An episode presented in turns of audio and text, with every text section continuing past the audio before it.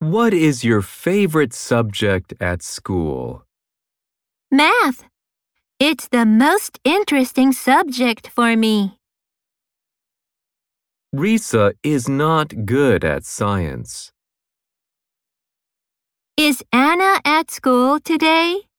Yes, I saw her five minutes ago. Anna, how long will you study in Boston? At lunchtime, Amy enjoys talking with her friends in the cafeteria. I became good friends with Maria in high school.